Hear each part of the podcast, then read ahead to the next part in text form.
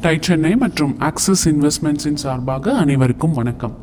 பல தடைகளை தாண்டி ஒரு ப்ராடக்டை சக்ஸஸ்ஃபுல்லாக லான்ச் பண்ணி அதை மார்க்கெட்டில் சஸ்டெயின் ஆக வைக்கிறதுங்கிறது ஒரு சாதாரணமான விஷயம் இல்லை அப்படின்னு நமக்கு நல்லாவே தெரியும்.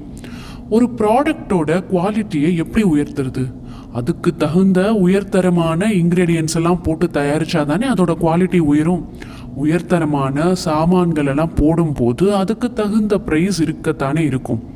உதாரணத்துக்கு கிட்ஸுக்கு தயார் பண்ணுற ஆலோவேரா அண்ட் கேண்டுலா சோப் அப்படிங்கிறதுல சுத்தமான தேங்காய் எண்ணெய் olive oil calendula oil pure aloe vera purified water லை இதெல்லாம் சேர்ந்து ஒரு ட்ரெடிஷ்னல் முறையில் தயாரித்து இவங்க சோப்பை தயார்படுத்துகிறாங்க இதில் கசடு எதுவுமே தங்காது அப்படின்னு சொல்கிறாங்க இதுவே மற்ற பேபி சோப்பில் அதாவது கடைகளில் விற்கிற baby சோப்பில் ethanol sucrose glycerin citric acid மற்ற ஃப்ரேக்ரன்ஸ் போன்ற பல கெமிக்கல்ஸ்களை ஆட் செய்கிறாங்க அதுவும் பின்னாடி இருக்கிற அந்த இன்க்ரீடியன்ஸ் லிஸ்ட்டில் இருக்க தான் இருக்குது அதுவும் நமக்கு தெரிஞ்ச விஷயம்தான். ஸோ ரா மெட்டீரியல்ஸோட காஸ்ட் ஜாஸ்தி ஆனாலும் இவங்க ப்ராடக்ட்ஸோட குவாலிட்டியில் காம்ப்ரமைஸ் பண்ண விரும்புறது இல்லை.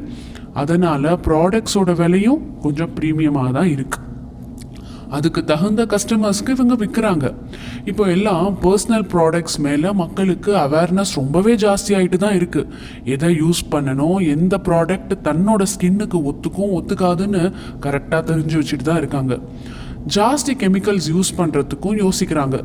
ஸோ ஒரு பிராண்ட் தன்னோட ஸ்கின்னுக்கு செட் ஆச்சு அப்படின்னா அந்த ப்ராடக்டை அவ்வளோ சீக்கிரமாக யாரும் சேஞ்ச் பண்ணுறதே இல்லை. இவங்களோட எந்த ப்ராடக்ட்ஸ்லையுமே பேரபென்ஸ் சல்ஃபேட்ஸ் போன்ற கெமிக்கல்ஸை யூஸ் பண்ணாததுனால க்ரீன் வாஷ்டுன்னு லேபிள் பண்ணி ப்ரொடியூஸ் பண்ணுறாங்க அதாவது எந்த ப்ராடக்ட்டும் மெரைன் லைஃப்க்கு கூட எந்த ஒரு தீங்கும் ஏற்படுத்தாது.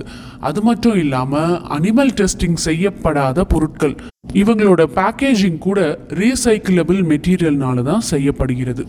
இவங்களோட ப்ராடக்ட்ஸ் எல்லாமே ஒரு ப்ரீமியம் கேட்டகரி அப்படிங்கிறதுனால கஸ்டமர்ஸோட செக்மெண்ட்டும் ஒரு நீஷ் கேட்டகரி தான். ஸோ இதனால் அவங்க சந்தித்த சவால்கள் என்ன அப்படின்னா ஒரு விஷயம் எம்ப்ளாயீஸ் அதாவது இதுக்கான ஸ்கில் செட்டோட இருக்கிற ஒரு டீம் அமையறதுக்கு கொஞ்சம் கஷ்டமாக தான் இருந்தது. ப்ராடக்ட்ஸ் மக்களிடையே ஒரு விசிபிலிட்டி கிடச்சி ஃபாஸ்ட்டாக மூமெண்ட் ஆகிட்டு இருந்தப்போ ப்ரொடக்ஷன் கெப்பாசிட்டியும் அதுக்கு தகுந்த மாதிரியான வேகமாக சுறுசுறுப்பாக இன்னும் இருக்கணும் இல்லையா? ஸோ அதை மீட் அவுட் பண்ணணும் அப்படின்னா அதுக்கு தகுந்த ரிசோர்ஸஸ் நம்ம கையில் இருக்கணுமே. எத்தனை சவால்கள் இருந்த போதும் மெயின் சிட்டிஸான சென்னை மும்பை பெங்களூர் டெல்லி போன்ற இடங்கள்லாம் ஆஃப்லைன் ஸ்டோர்ஸும் மற்றும் ஆன்லைன்லேயும் எக்ஸ்பேண்ட் பண்ணிக்கிட்டே இருந்தாங்க. கோவிட் காலகட்டத்தில் கொஞ்சம் சேல்ஸ் டிப் ஆனாலுமே ஆன்லைன் மூலமாக சேல்ஸை எக்ஸ்பேண்ட் பண்ணிக்கிட்டே தான் இருந்தாங்க. இன்னைக்கு இந்தியா மட்டும் இல்லை குளோபலி இருபது நாடுகளுக்கு மேலே ஒரு ஸ்ட்ராங் கஸ்டமர்ஸ் பேஸோட கண்டினியூஸாக சப்ளை செஞ்சு பிஸ்னஸில் க்ரோ ஆகிக்கிட்டே இருக்கிற ஜூசி கெமிஸ்ட்ரிக்கு டை சென்னையின் வாழ்த்துக்கள். அடுத்த பகுதியில் வேற ஒரு சுவாரஸ்யமான பிராண்டோட மீண்டும் உங்களை சந்திக்கும் வரை டை சென்னை மற்றும் ஆக்சிஸ் இன்வெஸ்ட்மெண்ட்ஸின் சார்பாக அனைவருக்கும் வணக்கம்.